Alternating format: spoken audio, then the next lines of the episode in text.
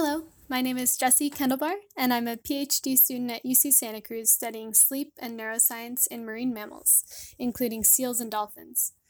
I'm also an artist, and I create illustrations, animations, children's books, and infographics to communicate my own science as well as the science of others. I recently completed a project that's really close to my heart, along with other UCSC students named Paloma Medina and Audrey Ford. It retells the story of finding Nemo through a true biological lens, where, when Coral dies, Marlin transitions to Marla, a female who must discover motherhood. Marla does this by seeking the advice of many marine creatures who approach parenthood in very different ways. We created the book through multiple workshops with queer and transgender youth in Watsonville and Santa Cruz County, and we have received support from many local organizations such as the Norris Center for Natural History, the Science and Justice Research Center, and the Arts Council of Santa Cruz. We started a Kickstarter to support this project to offset the cost of printing and its distribution, including book readings and shipping costs. Please help us share Marla's story by donating to Looking for Marla on Kickstarter to help bring this story to a broader community. Thank you. Thank you for sending that in, Jesse. I was at a local brewery a couple weeks ago and I met this sweet girl and she told me about the project that she was doing. I said, Hey, that sounds cool. You should record a voice memo and send it in. And that is what she did. Uh, so I will link to their project in the link below if that interests any of you. Guys, I also just updated my website. Um, I added stuff I love to the website. So that's my podcast gear. Um, I get so many emails from people who want to know what my podcast setup is. So I decided to just add all the gear individually. Uh, and I'm an Amazon affiliate. So if you buy it through my website, um, I'll get a small percentage of that purchase. Additionally, I have the books that I love and I have my travel kit. So on the travel kit, like one of the items right there that I'm looking at is called the Brazyn Morph Trek foam roller. It's a collapsible foam roller that I will take on all my trips with me and then make love to it in the morning. Make love to it with my my IT bands and my my my ankles.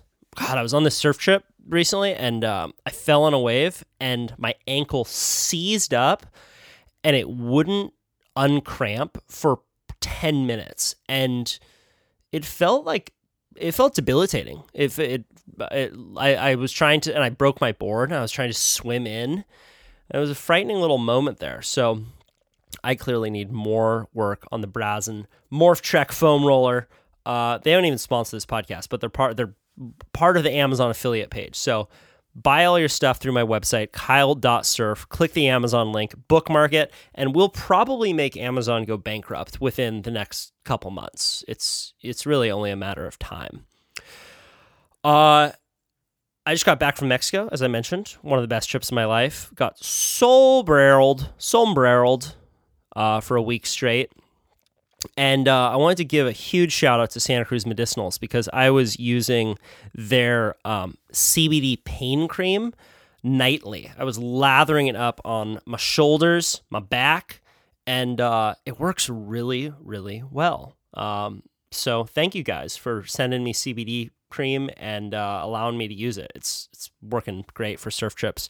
Um, and if you guys want CBD stuff, um, you can go over to scmedicinals.com, get any of their products, um, and type in Kyle10, all caps, and you'll get 10% off their CBD cream um, or their nootropics. They just came out with some CBD infused nootropics. Um, I just took some. It's got 5-HTP, alpha, GPC. It's got forskolin all this stuff that uh, my buddy Brendan Rue, the scientist, the CEO, put in to make uh, the best nootropic out there. I don't know if it's the best nootropic out there. I can't actually speak to that, but uh, all their stuff seems to be working really well. And if you want it at a discount, you should go to their website, scmedicinals.com, to get it. Uh, this episode of the podcast is with Malcolm Fleshlinger. Did I say that right, Malcolm? I'm sorry. You're ba- you're you're Fleschner, Fleshlight, Malcolm Fleshlight. Uh, Malcolm is a uh, he's a producer at he's an executive producer at the Young Turks. The Young Turks is the largest online news show in the world. It serves as the flagship program for the Young Turks network, a multi-channel network of associated web series focusing on news and current events. Malcolm is tack sharp. Uh, he's hilarious. He was a humor columnist for 15 years prior to working with the Young Turks. So he's got that beat, that musicality that all the funny people do. Um, and it was an intellectually stimulating conversation. Um, and he's just a great dude who was introduced to me by my friend Chris Ryan. Um, and before we get it going, I also wanted to thank Mudwater because you guys are the best, and I'm drinking your stuff right now. You hear that? That's a tin can of Mudwater that is almost empty, and uh, on the side of it, it says it has masala chai, cacao, reishi, chaga, cordyceps, lion's mane, turmeric, sea salt, and cinnamon. One seventh the amount of caffeine as coffee. And right now, I'm not even drinking any coffee. Going going solely Tober on the coffee front. And you know what I'm going to do with this tin can? I have a bunch of wax. I'm a surf wax. I'm going to melt it into the into this can with a little wick on the end of it. I'm going to make a candle and then I'm going to seduce my girlfriend with it because no women c- can resist sex wax melted into the tin can of mud water. And if you go to mudwtr.com right now and type in the code name Kyle10, also all caps, you can get $10 off your subscription at Mudwater. You can cancel anytime, and it is one of the most outstanding beverages I've ever tasted. I'm drinking it right now, and I added a little bit of honey. I blended it, I emulsified that bitch, and uh, I think it's great.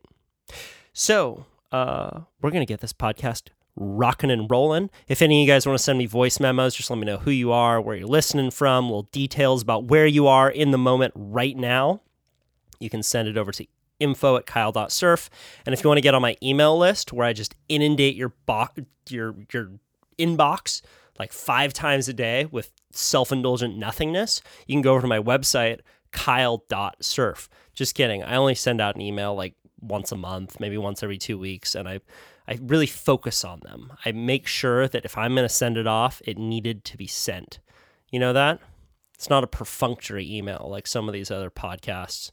They're well thought out. I send you the best books I've been reading, podcasts I've been listening to, quotes I've been pondering, and you can get it all at kyle.surf. And with that, please welcome to the show my friend, Malcolm Fleshlinger. Fleschner? God, I'm so sorry, Malcolm. Malcolm Fleschner. Fleschner. Fleshlight. Enjoy the show, guys. Kyle Thiermann here. I'm in Cape Town. I was the only journalist in northern Nigeria. Not an adventure until you get lost in Tijuana. You get caught inside by a giant wave, you feel really alone. I love the adventure of waking up and not knowing what will happen and that being my job. I'm standing at a desert oasis right now. A lot of tourists don't see this part about Bali. Smiles and thumbs up. Thumbs up. That was pretty good. Boom, boom, boom, boom. Yeah, uh, yeah. You, you learn a few things uh, in LA v- very quickly, uh, and and one that I learned is that if you want to make something happen with someone, you you make their dream happen. Yeah, there you go. The the other is to kidnap their dog, Yes. and you know, but you have to you have to return the dog unharmed when they do what you say because then you get a bad reputation yeah, yeah, yeah. if you don't. Yeah, mafia style. you have to make good on your promises.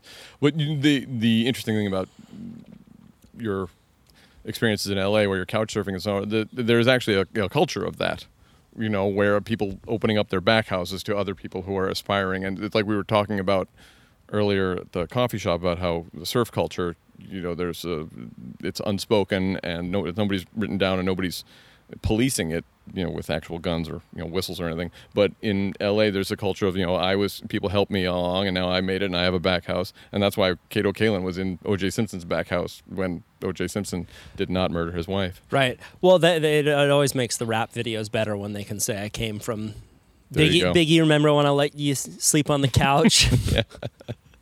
uh, I feel like that's the more intelligent way to go about it, though, because I see people who have quote unquote made it in LA and they they have a bunch of money, but they just spend it all. Like they feel this obligation to just spend boku bucks on all of this stuff, and I wonder if they're putting much of it away.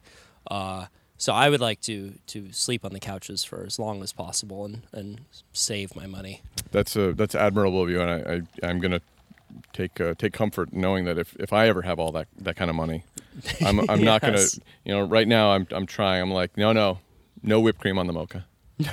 yeah. I'm trying to save up. Yes. Uh, but it's nice of you. It's nice of you to concern yourself with the, the fortunes of the fortunate. Yeah, yeah, exactly. Are you okay? I mean, you've made a lot of money, but you're you- this this garden that and uh, the swimming pool that you put in. I just don't know if that's financially responsible.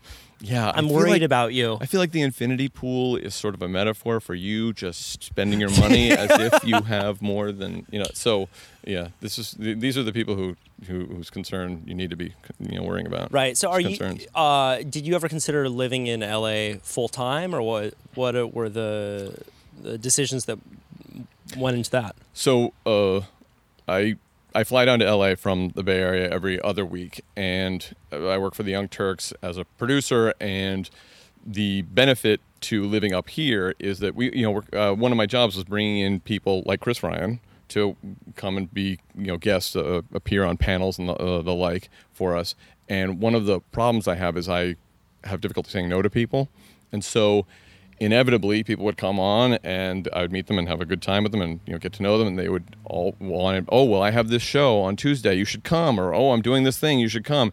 And if I lived in LA I would feel obligated to go to them all and because I'm up here I can say oh I'm sorry I can't. Right. and then uh, and they're like um, oh well I'm going to be up in the Bay Area you know on in you know in, on May 12th and I, I'm saying well I'm going to have to be in Montana I I'm going to be in LA that one week. what do you do about that? Don't aren't people constantly asking you or inviting you to come to events and things that they're doing? And you know, it's nice to go out. You're young, you still want to go out and have a good time, I'm sure. But uh, you know, I'm old. Well, not if you want to get anything done. Yeah. You, you realize very quickly that I, I'm heading into uh, wedding age where a lot of friends are getting married. And then uh, I look at the schedule if I'm going to say yes to all these weddings and realize there goes my summer.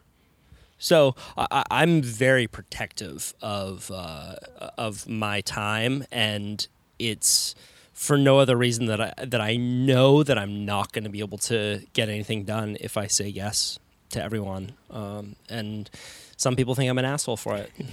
I know it's hard though, but no, who wants to go to wed- weddings? Really?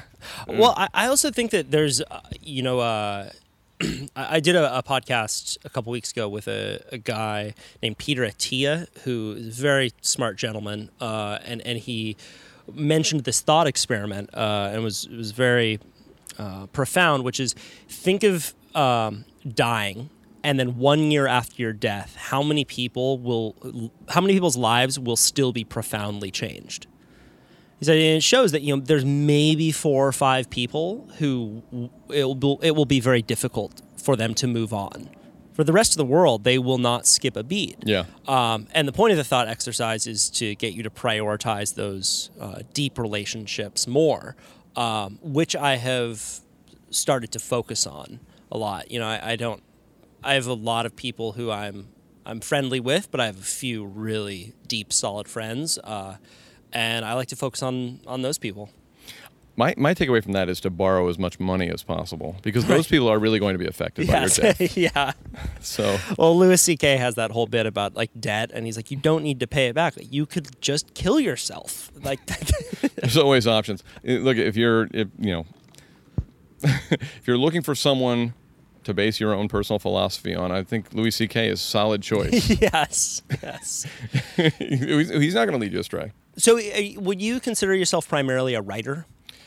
Well, I have been a writer for many years. I wrote a, uh, a newspaper column for 15 years, a weekly newspaper column in my local mm, paper in Palo Alto, California, and it was a humor column. And there's nothing gets people like ready to laugh like hearing the words "local humorist." That's you know like, okay bring the funny. Uh, you're going to bring the funny. So I, I have been a writer for many years and i do still do writing as part of my job but it's the the newspaper that i was complaining to you earlier about vulture hedge funds and how they're killing the newspaper industry. A vulture hedge fund uh, purchased the mercury the san jose mercury news and my column as a result of that was killed because they you know they cut back on you know How does a vulture hedge fund work? Uh, well, you know, it doesn't work so well for the newspaper industry. But they, they basically they, they come in, they they buy out the. Well, it's not just for newspapers, but one of the ways they operate. And I'm, you know, you can when when we get Matt Taibbi back on, he can explain. I'm sure better than I can. He knows these things better than I do. But- get back here. Give me a second chance. By the way, an aside, I heard your podcast with Chris Ryan talking about the Motherfucker Awards and how you felt uh, like uh, that gave you an entree to people like Matt Taibbi, and you could sit down with him and not feel like you know you're on a level with him, and you can feel. And I I really respect you for the way you sat down with me. You were not intimidated at all. Yeah. You really were just acting like. Uh, as a matter of fact, you were even looking at your watch frequently as I was talking, which Yeah. I thought was you know really relaxed. Get to the point, Malcolm. Get to, Yeah. So uh, a hedge fund, what they do is they'll, and it's not just uh, uh, newspapers, but they'll buy up a company and they will pay themselves uh, a lot of you know high salaries. They will extract whatever the resources are and then you know whatever they can out of that company and then leave it as a shell to die. And the way it worked with the mercury news is they'll, they'll come in they'll slash the staff uh, the editorial staff typically and one of the the paper that I wrote for was owned was part of their chain and so they they slashed the staff of that paper and now it's just a shell of itself but it is still producing uh, you know, a, a, I don't know, well, it was the Palo Alto Daily News, and now it comes out on Fridays. Yeah, it's the it's the Palo Alto Daily News, and it comes out on on Friday. once a week. Yeah, so uh, so I, I find that uh, amusing. But yeah, so I was one of the uh, the the, Right. the heads that rolled. It's, what an interesting business model, though. I, I uh, you know, one of the the arguments that you know uh, libertarians make uh, many times around around environmental issues, which I you know will will point out. You know, if there's no regulation, wh- what happens to you know the air and the water and the trees and all that stuff?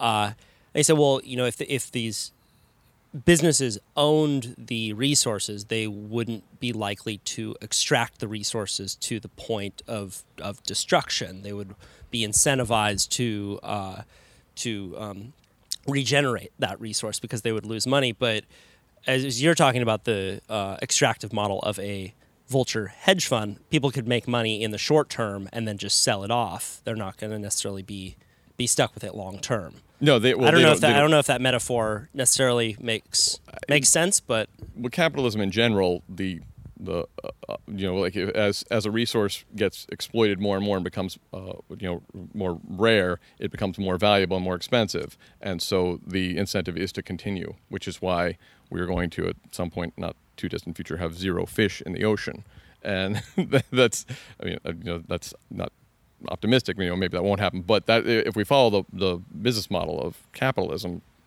traditionally there there is no when you mentioned libertarianism I, I once I was like what is the libertarian solution to climate change because I think one of the real problems with addressing climate change is that you, you need to have a collective solution that you know countries all around the world have to come together with a solution to address it and that's anathema to the you know the the capitalists and the business community who see see the world as you know inherently competitive. And everyone's got to compete for these resources, and uh, may the best man company whatever win.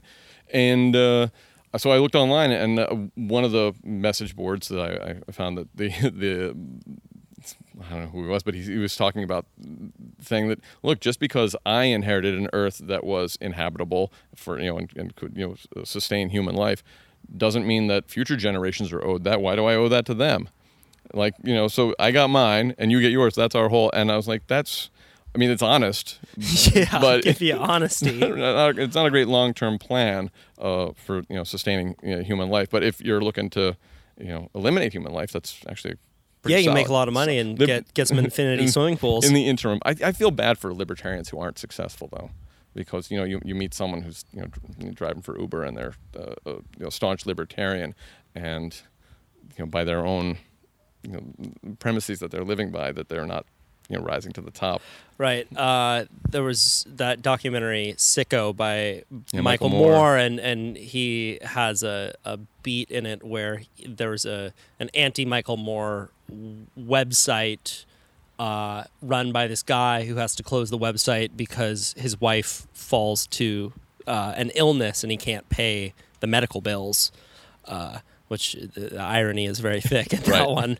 Uh, but yeah, uh, but just want to round out the point on the vulture Oh, hedge funds uh-huh. because uh, you're just uh, you're making a point there. But they that they will um, basically extract all the resources from it and then sell it off. So, for example, the newspaper often owns the building that they right, operate out of, the traditionally, you know, Chicago Tribune or the LA Times, and that's a, a, a fixed asset that's worth something. So the vulture hedge fund comes in, they, they buy the, the newspaper, they sell off the building, and you know, and then they start renting out a, faci- different facility that costs a lot less for them than all the money they made from selling the building, and then eventually, as the um, the newspaper dies, they still have all the money. You know, they, they extract that money from uh, and use it to pay themselves, themselves salaries or however else they uh, they put it in their own pockets, and then the business dies and they're not left holding the, the bag. it's just all the employees who are out of a job. So what was your uh, column about? it was whatever I wanted to. It was a humor column, a standard humor column. I, I grew up uh, admiring Dave Barry. I don't know if you know who Dave Barry is, but he's the premier American humor columnist in the you know the started in the I guess the 80s, 90s, and you know the height of the newspaper era in the late 20th century. And he was, you know, a Pulitzer Prize winner. He wrote columns that the, or his column was syndicated in hundreds of papers, I'm sure. And I wanted to be the next Dave Barry, and so I I tried to get syndicated, and I got a couple of other papers to uh, but to carry my column. But what I realized was that uh, uh, not only was I not going to be the next Dave Barry, there was not going to be another Dave Barry because the newspaper the newspapers were just not they don't carry humor. You know, who's a humor columnist anymore? There aren't humor columnists anywhere n- anymore. Like there used to be like Erma Bombeck and Dave Barry and Art Buchwald and these people who I'm sure most Right. of your listeners have never heard of.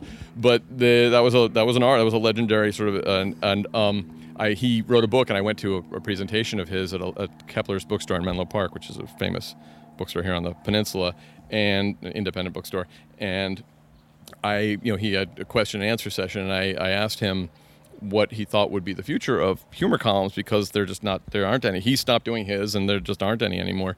And he said, well, you know, there's a there, there's still great comedy out there. You know, TV is in a, a, a renaissance. It's like the, the this golden era of TV comedy, and there's you know you know there's all sorts of other outlets online for people to be funny. So you know the humor column may not survive, but uh, um, you know there's there's still lots of places where you can find entertaining, humorous content, and he's right. The, humor columns are dying, but I, I, I felt like it's it's like he uh, you know you hear about uh, uh, some sort of Native American tribe that, that they're, they're basket weavers, and there's only like three of them left who know this art, and know and when they die, it's going to die out. And going to one of them and saying, uh, you know, well, what's going to happen when, when you die, and there's there's no more to, nobody who knows this this amazing art that has been carried on for you know hundreds of generations or what have you, and the person saying to you. Uh, you know, there's lots of things you can carry stuff around in. you know, so you, you can you just get a tote bag from NPR. I mean, don't you know? You work. So it was an unsatisfying answer. You ever heard of the plastic bag? Yeah, that's sure. going to replace I mean, us. you know, what- let me introduce you to the concept of the backpack. yeah. And so, uh, it, but it was it was true because that's it's it is a it is a dying art. But uh, uh, that's why I was asking you before we were, we came on air about your writing and what, whether you try to write humorously and because writing funny is extraordinarily difficult. You don't get, you know, when you're in stand up, you get to act out what you're doing. You know, you can look people in the eye, but with just the written word, it's extraordinarily difficult to make people laugh and, and be funny. And, uh, and any number of people writing to me about my column explained to me how difficult it was and how I was not achieving it, how unsuccessful I was. And How long was the column? it would be 800 words Okay. and it was weekly. But uh, I had, but that's one of the interesting things about it is I could write about whatever I wanted to. And when you write a column about gardening or about cars or whatever, by narrowing the focus, it's easier to come up with topics. My wife's an English teacher, and one of the the lessons that she's learned or she uh, shared with me of teaching English is when you give writing assignments, the most difficult writing assignment you could possibly give is to say write about whatever you want Yeah. because then you just have the whole world, you know. And if you say, but no, write about a boy who finds a canoe in the woods and it's starting to rain, you know, whatever. Right. And then you know you you be by by limiting it, that actually helps to open up Right. the creativity. Have you ever read a book called uh, Zen and the Art of Motorcycle? I'm familiar with it. Right. I, yeah. Uh, I haven't either, but I like to say. but apparently, there's a scene in it where there's a girl who's given the assignment to write about uh, her town. And she says, Well, my town's so boring, there's nothing worth writing about. So the teacher narrows the focus of it and says, Write about this one big wall. Uh, and and she comes back with you know ten thousand words on this this specific wall. Um, and I agree with you. Yeah, it's it is uh, easier when you make it more specific. That's what we did with the comedians at the Motherfucker Awards. We gave them facts about a specific company and said, "Hey, make this funny." Um, And they succeeded, by the way. I attended the. Motherfucker Awards. I was there. I, I helped some behind the scenes, you know, very minimally, but I, I did contribute. So I felt a, a vested interest in it wanted to congratulate you on the successes. As I was, you know, intimating before our conversation, I, n- knowing both you and Chris, because I'm friendly with Chris Ryan also, dropping names, it's ridiculous. um, uh, that, but that's why you came. You guys came to me to ask me about for help. But uh, knowing that the two of you and this this kind of idea that a couple of people just sitting, you know, in a in a van smoking smoking pot and like, oh, we should we should totally do that, dude. We should totally do that. And you had no experience running awards shows or putting on events. And Chris's participation in this was uh, strictly as a figurehead, as far as I could tell. and like, you know, he would write the occasional introductory email for you. Like, I mean, I know he was on stage with you, but uh, let's let's be honest about who did the heavy lifting here.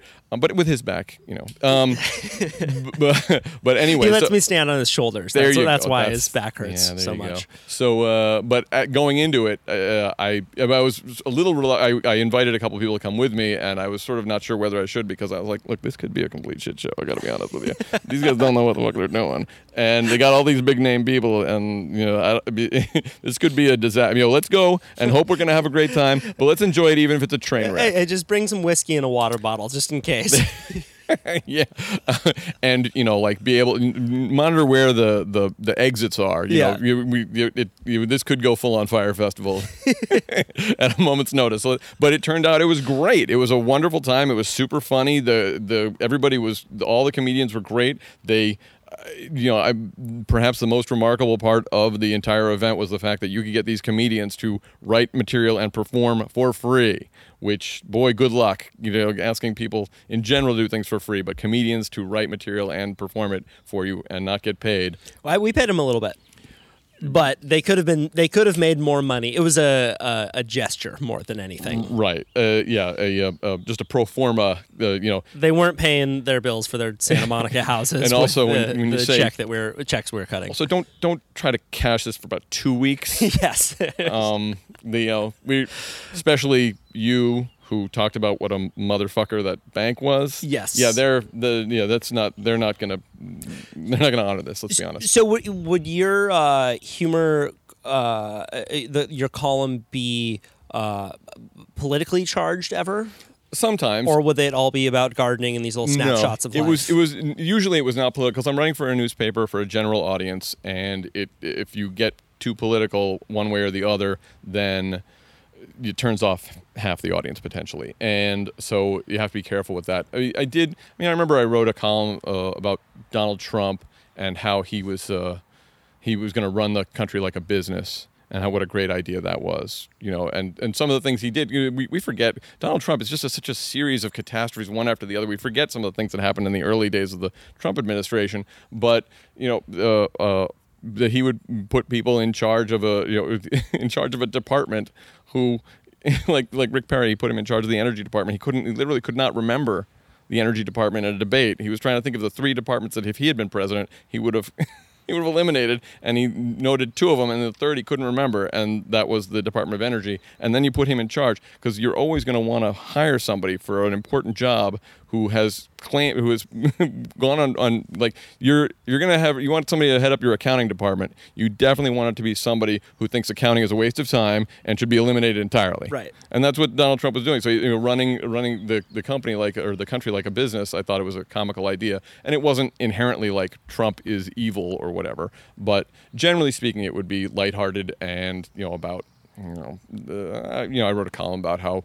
Uh, uh, uh, why Americans don't like soccer, you know, and they, why why the, and I mean I, I wrote hundreds of columns, but I don't know why I just thought of that one. Sure. But but you know they would be about sports, but it would be it wouldn't be a sports column about like oh well this guy is the third most underrated interior lineman in the AFC West. You know, I mean I, I don't that not like that. That's a real sports column that I would not have any. So, what was in. the premise of why uh, Americans don't like soccer? Oh well, there are a number uh, of issues that we have with soccer, uh, but you know, one of them is that you can't use your hands.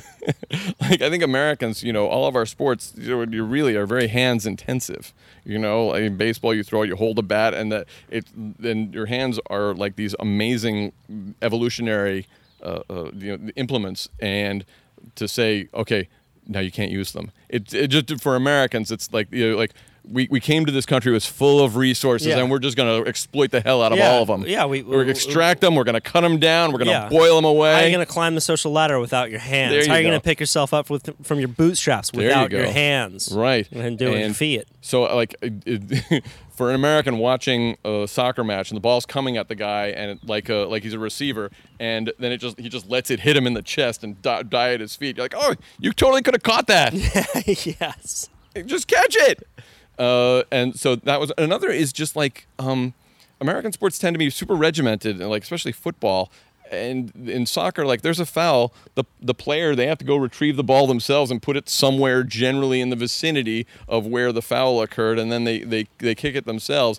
And uh, and you know, can you imagine like uh, that's that's like schoolyard football when you're playing as a kid, and you know where's the scrim- where's the line of scrimmage? Where did you get you know tackled in a tag game of tag football? You put the ball down, and then the other team's like, no, no, they kick it up a little bit, and you kick it back. But that and you know they avoid that in professional and college football or ever because they got 18 different officials who are going to know, and they bring out that chain, you know, measure exactly by inches, like like give me that close. But soccer's just much more fluid. Right, like uh, uh, an athlete who's getting paid $100 million is going to go get the ball Yeah, himself. right. Yeah, you don't see Roger Federer going and getting the tennis ball.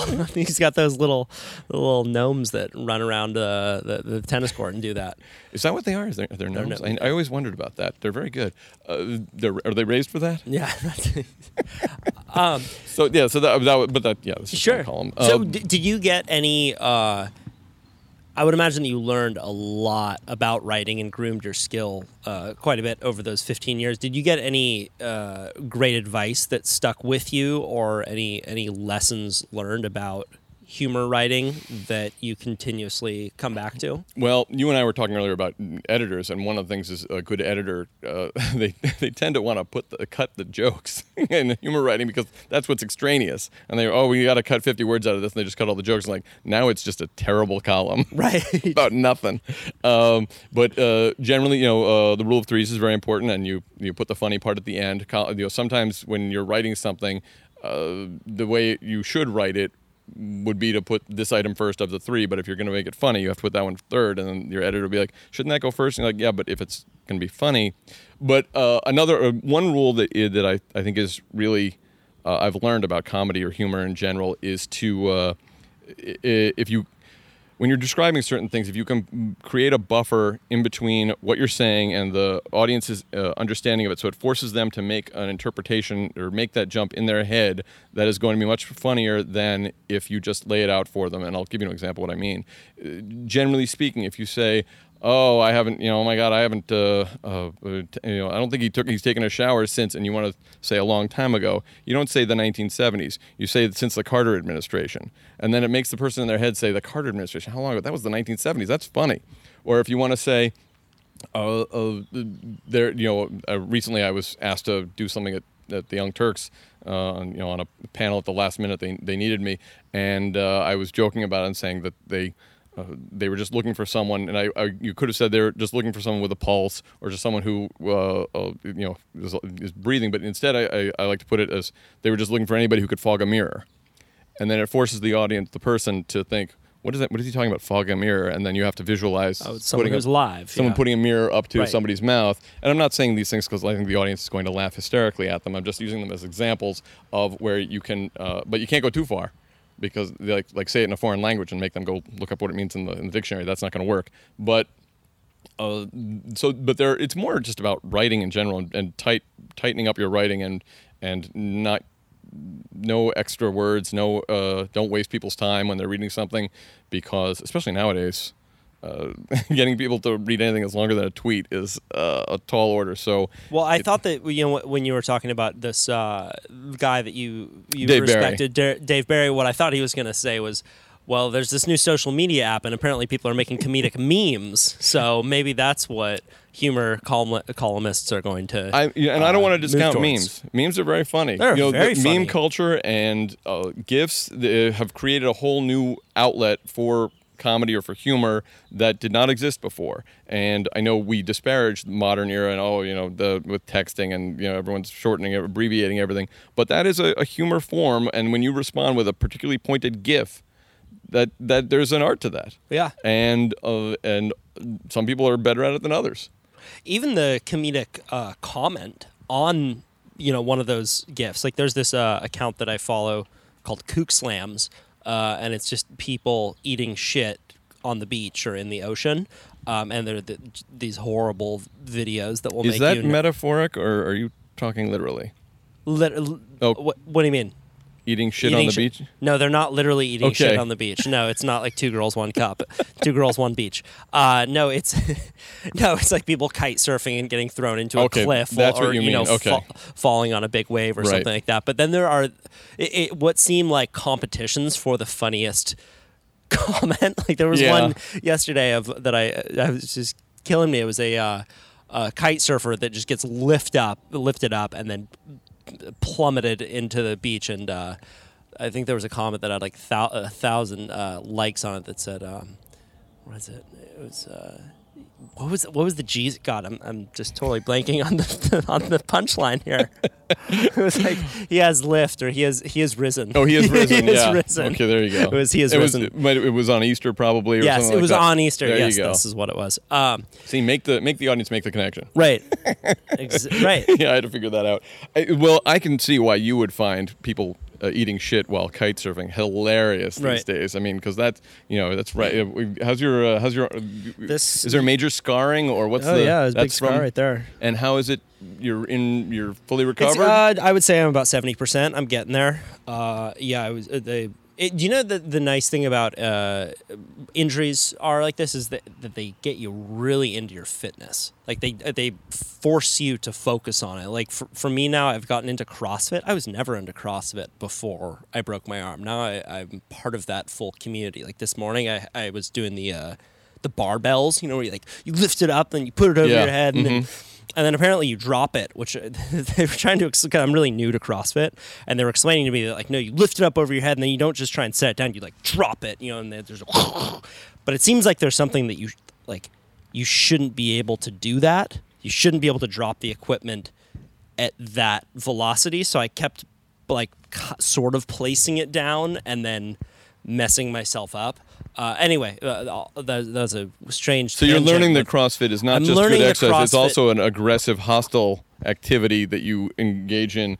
Uh, you take it out on the equipment. Exactly. That's that's that's the point. That I was So when you when you had a cast on your like was it I up did. to your up to your shoulder or was no, it, just just on the the wrist up to the and elbow.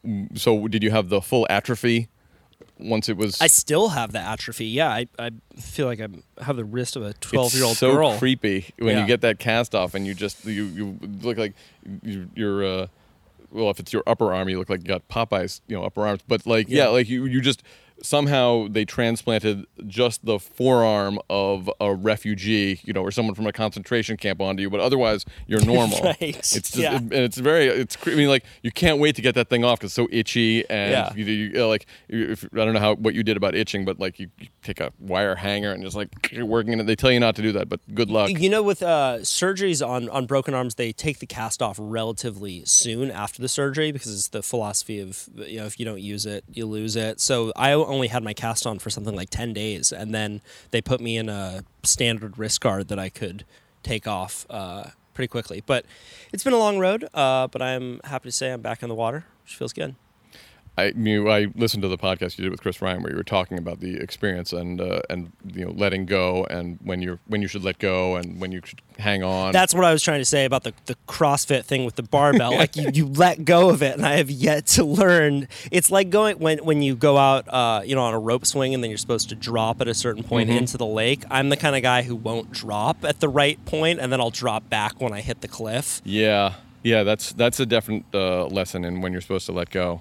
Uh, I I find it interesting that you talked about how the reason why you got the injury in the first place was because you didn't uh, know when to let go, and now even in the way you're supposed to recover from the injury, you can't Yes. let go. Yes. this is a this we're we're, we're breaking some real ground here, Kyle.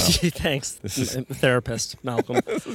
Uh, so you were doing the comedy, uh, the the humor column for a number of years, and then you go from there to the Young Turks. So, uh, the Young Turks, if, for those who don't know, is an online news show. It's the largest online news show in the world. It's strictly progressive news, and we do a daily show, and then we have other shows, the ancillary shows to that.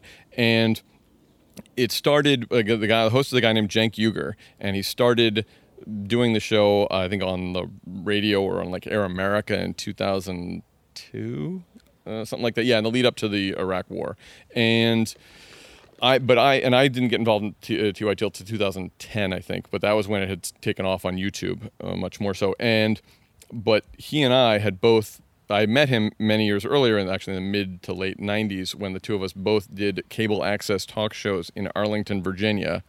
Uh, he did his called the Young Turk and he it was just him he would come on the set with a stack of newspaper columns and he would just rant. And he was conservative back then and now he's a progressive which is weird. So i knew him and then i did my show which was a talk show oriented at the generation x. People used to talk about generation x. We don't exist anymore. But back when when you were much younger we were we were the millennials of our day. People were complaining about how we were lazy and we didn't you know have the right values and we were ruining everything and we ate too much avocado toast no, we, we didn't get that one. We didn't get that one. I don't think there was avocado toast yet. But so I did a show that was oriented for towards twenty somethings, and I called it Idle Exchange, except X exchange is spelled X dash change, and uh, that was my little play on words.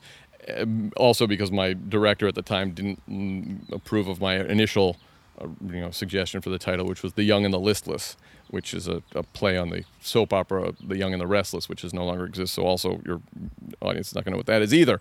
But the point is that that's when I met him, and then I reconnected with him many, you know, a number of years later, and got involved in the Young Turks doing a show called The Point, which was uh, funded by YouTube, and it was a weekly panel discussion show that, and that's how I would be bringing in all these guests outside who would then, you know, in- invite me to their various events. But one of whom was Chris Ryan, and he came on and he did a uh, he guest hosted the show for us, and we had uh, uh, Nina Hartley on that panel, who was a legendary porn pornographic actress, adult film star from the, the 80s, and uh, a couple of other people. And they talked about the, the porn industry a, a great deal, and it was phenomenally successful because we had porn in the title. We had like a, a- I think well over a million views because it was porn in the title. And then, but if you go, you can go to the analytics of a YouTube. I don't know if you know what this, what this anything about this. This may be inside stuff, but YouTube video, you can go to the analytics of your your video and watch. And one of the things you can look at is watch time, and there's is a little graph to show how long people stayed because people inevitably they don't watch the whole video. It's an hour long uh, interview that he did or, or conversation that he had, and and the drop off after the first second when people would click on this video, And then it's Chris supposed to be porn. t- talking. It's Chris Ryan, you know, sitting around a table talking to these these three women, uh, and and uh, so we had the, our view count was in was astronomical, but our watch time was nothing. Yeah, Chris, And- Chris has a great face for podcasting. He's a very attractive man. He's a, he, he when I was on his a podcast, very attractive voice. we talked about how he said that, or he gets told that he looks like uh, uh, Philip, Philip Seymour Seymour Hoffman. Hoffman, yeah. And I, I have this this theory about when you meet people and you think that they look like celebrities, or anybody when you're talking about they look like a celebrity, you you don't just tell them they look like that celebrity because that, as in his case, is not particularly complimentary. But you tell them that they look like a better looking version of that celebrity and then you're you're always okay. I mean, unless you're saying you look like you're like a better looking version of Angelina Jolie. That's a little that's a little too much. But if you say you're a better looking version of Philip Seymour Hoffman, then that can mean really good looking. Right. Uh, so I don't know. Who do you get told you look like? Anybody? Uh, I had I've have had uh, Heath Ledger, uh, which is very flattering, and I've had uh, Doug from uh, the sh- the animated show Doug, which I think is more honest. wow. yeah, I look like Doug, especially when I I grow out my my, my hair. Uh, even though it was Doug, Doug was bald. I think Doug was bald. Doug was bald. I, I was picturing Doug with an afro. Uh, but I, for some reason, when I grow my my afro out, I just look a little goofier, which I think makes me look more like Doug. Uh, anywho, we're way off topic now. I don't know. There, I is there know. a topic? There is I don't, no I don't topic. think there is one. Um, But I, I do. but that's that's one thing that I did talk about on when I was on Chris's podcast. So have you have you always uh, been a, a, a progressive? Would you say? I mean, you were talked about uh, Cenk uh, going becoming more progressive later in life. Uh, how was your? Uh, I would say the my political awakening? yeah your political awakening or the arc of uh, So I grew of up, the, of the way uh, that you think about things. How has that progressed, and, and were there any seminal moments in and, and shifts for you in the way that you think about the world and, and how we can make it better Uh, well, the politically? po- politics and then how you improve the world that's a separate issue but Right. uh I mean, I grew up in a standard sort of Democrat liberal household. I was my, my I was raised as a Quaker actually, uh, which I don't know people don't Yeah, know. my grandfather was a Quaker. there you go. Yeah. And so you you know that it doesn't mean we wear have buckle shoes and uh, you know give people oats or whatever the, the, the common misconception or that or that they're Quakers are like Amish. The Quakers are not Amish, but they're but Quakers tend to be very progressive and about social change and social justice and trying you know the the American Friends Service Committee. It's called the Society of Friends Quakers.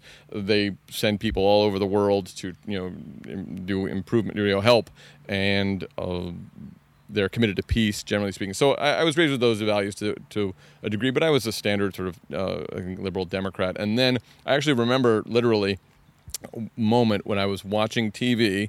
I was it was after I think I was I graduated college. It was my senior year, something like that. And I uh, I was watching a TV show, an interview. Uh, Phil Donahue was hosting between uh, Vladimir Pozner and Noam Chomsky were talking, and Noam Chomsky, they were talking about American foreign policy, and Noam Chomsky was talking about Wait, about. who's Vladimir? Oh, you- you know, it's not important. He's Okay. he, but he. Uh, uh, the funny thing was Phil Donahue, who at the time was considered a real liberal. what- They were talking about the war in Bosnia, and uh, Noam Chomsky was talking about how American foreign policy is not oriented towards helping people. We don't care about the people in Bosnia, and Phil Donahue was saying, "Well, we got to do something to save those people. You know, there's there's people suffering and they're they're being killed and they're being massacred." And Noam Chomsky saying, "Well, you know, we can talk about what needs to be done to help those people, but American the American military is not a solution to anybody's problems." And the notion to me at the time that the United States was not a beacon of democracy, was not pursuing democracy around the world, whether in Central America or in Vietnam or the places that we had, you know, all you know, anywhere around the world where we've been in, in, you know, intervened, that we weren't didn't really care about the people there, and we were serving as the you know the, the military wing of uh, corporate America, and just uh, th- that blew my mind. I was like, "Oh my, God, is that true?" And and so I that led me to read more Noam Chomsky and just come to a much greater awakening about how our political, economic, social systems operate, and that made me much more progressive and uh, eventually led me to the. I mean, when when I discovered that Cenk Uygur, this guy who I had known as this sort of blowhard right winger, had started this online show that was about as progressive as you're going to get, and it was too progressive for. I mean, he was he was fired from MSNBC for being too liberal. I mean, he got you know, he he was critical of Barack Obama from the left, and the uh, the people in charge at MSNBC said, you know, you, you you need to go easier on Obama, and he didn't, and so he was eased out. Um, so the, to discover that he was doing it, I was like, wow, that's great because I had I had taken to media criticism. Noam Chomsky's involved with a group called FAIR, Fairness and Accuracy in Reporting, which they do great work of media criticism and about how the media the mainstream media, corporate media, being owned by the same corporations or affiliated with the you know the, the same. And, you know, they're they're they're doing the bidders, they're, they're doing the bidding of their owners, like any other company, and they're not. The media in America is not liberal. They are, if anything, sort of centrist, or they they they serve the interests of their their owners. And so that became a, a sort of a driving force. And when I found out that he was doing this alternative media outlet, and I was like, I gotta be involved in this. So he, uh, I started, you know, working with them, and eventually got hired. So how does uh, the Young Turks continue to continue to stay alternative with the same business model of taking on advertisers uh, while still being able to you know call out corporate America? Well, that's a, that's certainly a challenge, and well, for one thing, we don't have advertising, traditional advertising like you know on MSNBC or CNN. We don't that the we're not we're not owned by Viacom or Comcast, you know these major uh, corporations. And so a lot of our revenue comes from YouTube, for example, and we publish our videos and YouTube takes care of advertising. We are not we don't have advertisers per se that we sell advertising to. YouTube does, and they place the ads. So we don't know who's advertising on our uh, uh, our videos, and uh, so we're you know even if we wanted to do their bidding, we wouldn't know who they are until after we see their ads. So that's but uh, the, but So it's more like podcast ads where they get the ad at the beginning, but they have uh, no say over what you're going to talk about in the episode. Well, in theory, that's theory. true even in mainstream media. That Right. the just because uh, Comcast owns MSNBC, I'm sure the people who work at MSNBC would tell you that it has no impact on uh, their coverage. The fact that MSNBC virtually never talks about net neutrality, which is an issue that Comcast is very much invested in or opposing, uh, that's just a coincidence. It- you know, who are you and your conspiracy theories, Kyle? So, you know, the the Don Lemon at CNN doesn't know who his advertisers are per se, but if Don Lemon started talking about something that uh, the advertisers uh, were unhappy about, the advertisers would let CNN know, and CNN would let Don Lemon know. The the great thing about the way our you know our corporate media works is that for the most part, Don Lemon would never get that job if he were going to be saying things that the advertisers object to. So it's a it's a there's a filtration process, and generally speaking, it it works pretty well to keep people from saying anything that is going to get them in trouble with the advertisers. But very occasionally, there's a glitch in the system, and someone like Cenk Uygur gets on, and they. Uh, and so they have to get rid of him. Uh, Phil Donahue's another example. During the lead up to the Iraq War, he was essentially the only anti-war voice on the mainstream news. Everybody else was, you know, uh, uh, beating the drums for war with Iraq and Saddam Hussein and WMDs, and he's a he's a bad man. He gasses his own people and so on and so forth. We got to go to war. Phil Donahue was was having people on saying guests on who were saying, you know, we're not really sure that they ha- we don't think they have chemical weapons. They don't have weapons of mass destruction. They have, you know, the inspectors have found nothing. And uh, even though he had the top-rated show on MSNBC at the time, the uh, powers that be and the you know the executives at MSNBC felt that the network had to be seen as pro-war, so they kicked him out. They he lost his show. Ed Schultz was on MSNBC, and when he started talking, he wanted to talk about Bernie Sanders, the late Ed Schultz. And when he started talking about Bernie Sanders, uh, then he lost his. Ashley Banfield was another one at NBC who was was skeptical of the Iraq War. She was demoted. So these messages, the other people who work at these networks are not oblivious to these things. It's not like everybody else at MSNBC wasn't like, "What happened to Phil Donahue? Wasn't he here? Didn't he have the best show? Did he, did he get sick or did he get another job somewhere?" No, they all know what happens, and so they, uh, as uh, as they say in the movie uh, Cool Hand Luke, they uh, they get their mind right if they don't have it. But usually, someone like Brian Williams never gets to that job in the first place without having demonstrated that he is going to do the bidding of the advertisers, or at least is not going to do anything to upset the advertisers. Uh, I mean, and then when he does do things that are upsetting to people, like you know, lying about his involvement or his reporting during the Iraq War, it's not because the advertisers are mad about the content. It's that be- it's because he is exposed personally as a li- as a liar or you know, inflating his own role and things like that. So with regard to the Young Turks, that's that is a challenge because as the uh, media landscape, the online media landscape uh, matures. I, I did some air quotes there for those who can't hear it in my voice.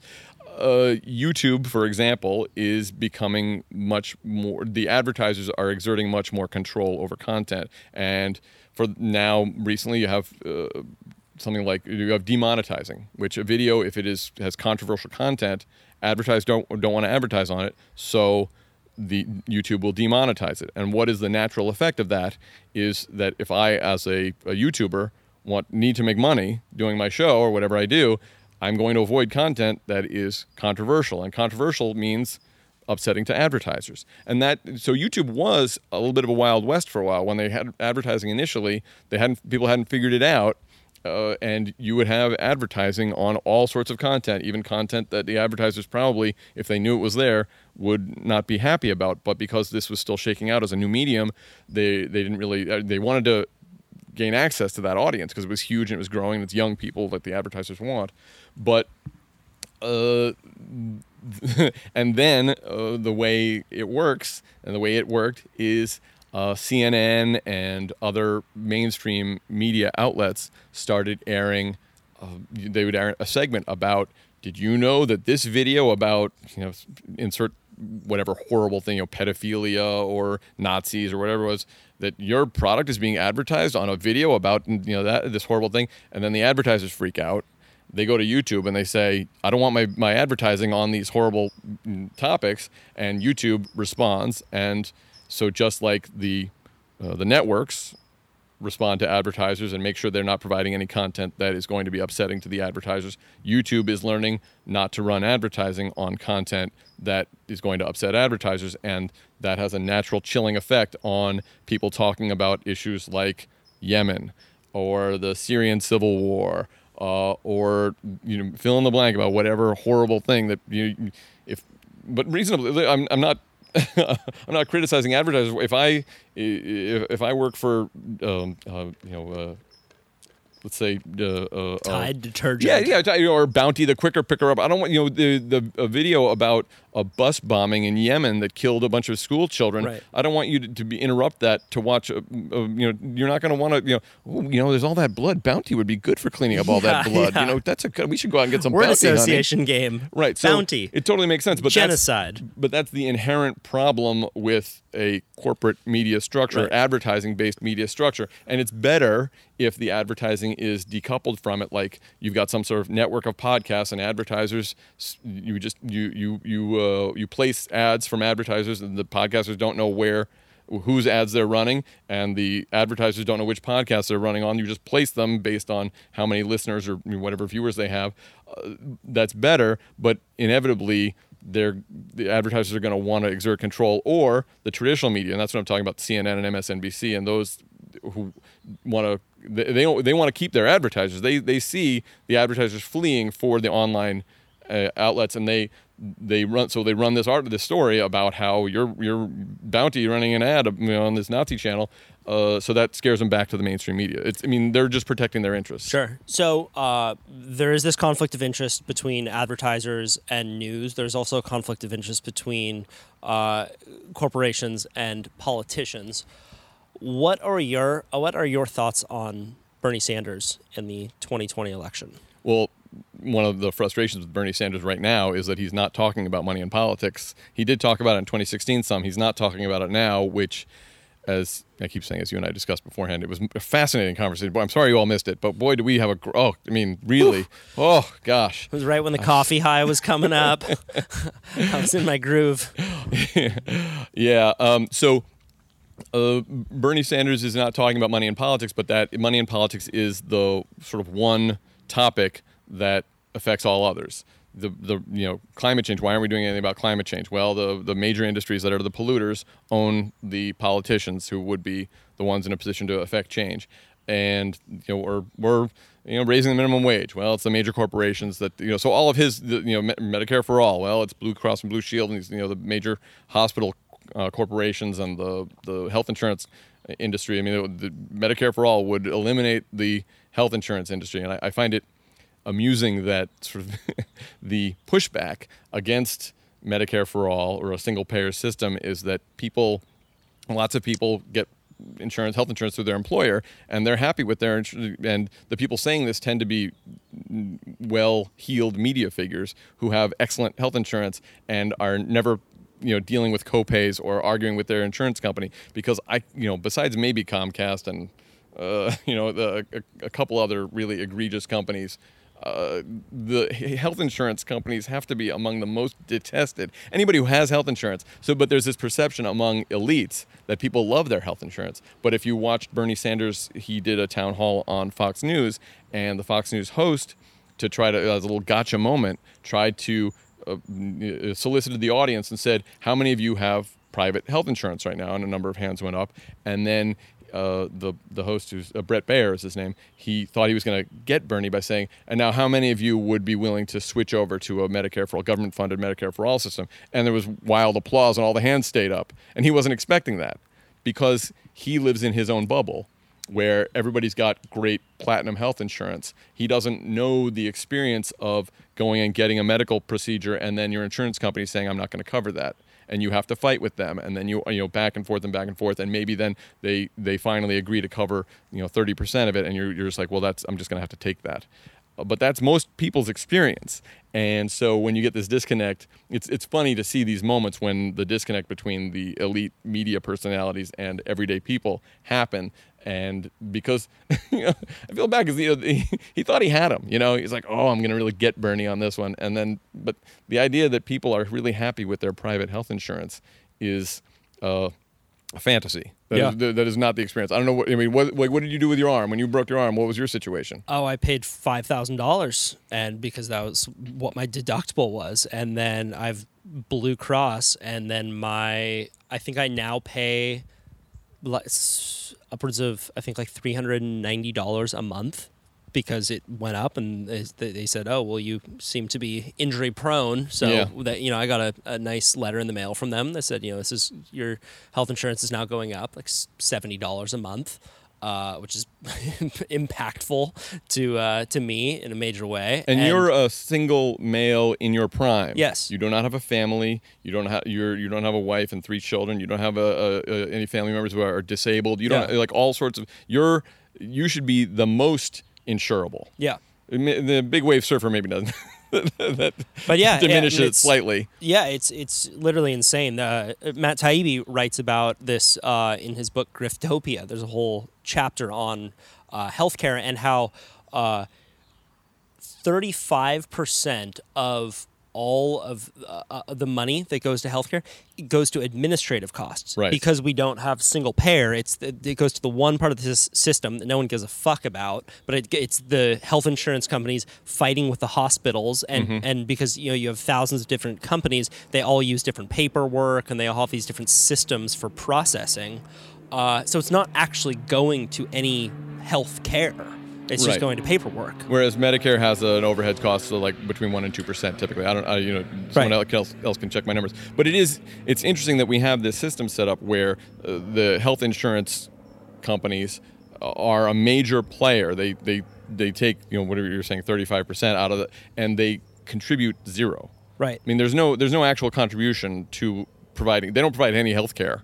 They don't. They all they and their business business model. We are talking about you know capitalism before. Their business model is to uh, get as much money from us, the you know their uh, their customers as possible, and pay out as little as possible. So they they're incentivized to deny us care and deny or deny coverage for our care. They, we can get as much care as we want. They're just they're incentivized to not pay for it and to fight with us and to make it make it harder for us and until we eventually just give up. Yeah, well, that, that I, I can tell because I have been fighting with uh, my with Blue Cross uh, because they'll they you know they charged me for for items that I didn't get during my surgery. You know, very, and, and I had to go through and say, well, did I get this? Uh, uh, you know, uh, this me- piece of me- this medicine, you know, for my surgery that you guys charged me another four hundred dollars for, and and many times I didn't, you know, and then, uh, but it takes so much work to do that.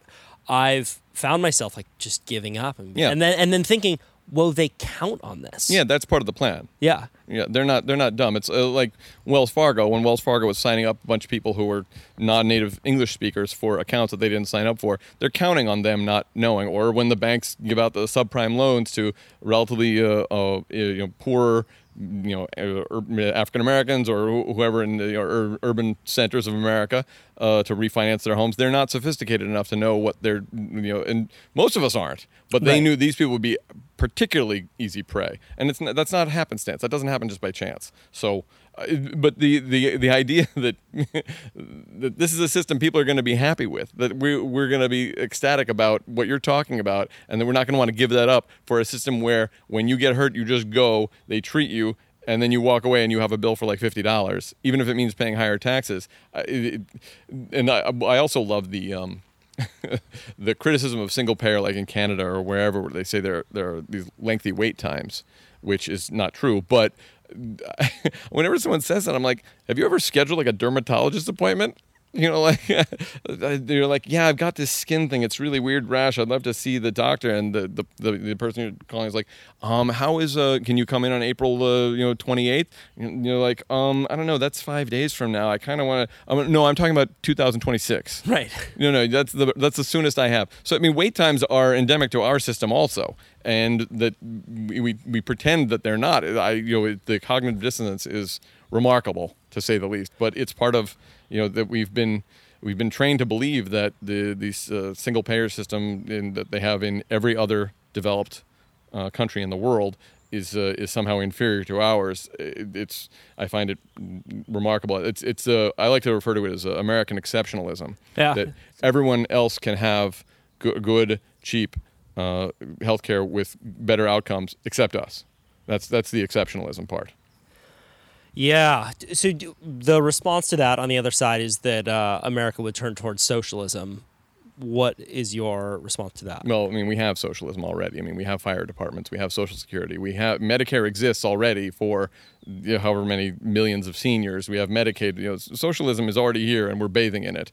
It's just what is the balance that you're going to strike, and what should be a profit-making uh, venture and what shouldn't, and those are the questions that we should ask. And for many of us, and I say more people than ever, uh, doing great, uh, you know, in part at least to Bernie Sanders, are people saying that the delivery of healthcare should not be a profit-making venture. That because it, the profit is made on not delivering the healthcare, so uh, or or limiting it, and so it's it's not a it's not an area where we should you, you should be uh, profiting because that introduces incentives like we're talking about that are contrary to what is the purported objective, which is to provide health care to people and get because I mean there have been Republican officials and uh, who when they ask about well what are you going to do about these people they can always go to the emergency room. That's not a solution. That is not a good solution. Going to the emergency room is extraordinarily expensive for people. Wait and wait and wait and don't get care until they have to go to the emergency room. This is not. You would never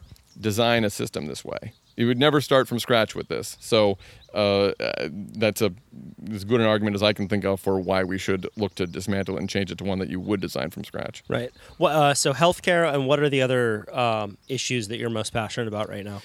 Well, I mean, as I said, I, I'm uh, I really have an issue with uh, corporate media and how corporate media exists to serve the interests of the corporations that own and fund it. So, and most people aren't aware that they most people don't pay attention to politics uh, that much. They have their lives to lead, and that's not totally understandable. So they buy into this notion of the, the liberal media. And there is an element of truth to it because the media elites tend to be in lockstep about uh, uh, certain beliefs are common among most of the people in the media, and that is to that they are fiscally conservative and socially you know liberal. So they believe in you know LGBT rights, and you know they're they uh, you know they're anti-sexist, and they believe in racial harmony to unless it you know it affects the bottom line, but they don't want to raise their taxes and the perception among these media, you know, New York and Washington D.C. media elites is that that's what Americans think because that's what everybody they you know. Bret Baier, as I mentioned earlier, makes eight million dollars a year or whatever. He and all his he's on Fox News, so he's more to the right probably. But generally speaking, these people they interact with each other and they think that every, and so they'll you know you get Thomas Friedman or these writers in the New York Times writing about what uh, what the average American thinks, and the average American is actually the opposite. They more people are fiscally liberal. They want the you know they they want the government to do more. Uh, they believe you know Social Security is the most popular government program in American history, uh, but they're not as you know they're coming along on gay rights and other. Uh, you know social issues, but you know with abortion, like you know, the media elites tend to be very much pro-choice, but the American people, uh, as a rule, are less so. I think the American people overall are pro-choice, but uh, you know the media elites, for the most part, they they don't they want gun control gun control is not nearly as popular with average Americans. But so, th- but they think they live in their bubble, and so they, they think that everybody else believes the way they do. When in fact, they're actually a really narrow sliver of the population, but they are overrepresented among the people who write opinion pieces for the New York Times and who, you know, are in charge of programming on CNN and Right. NBC and so on and so forth. What do you predict about the 2020 election?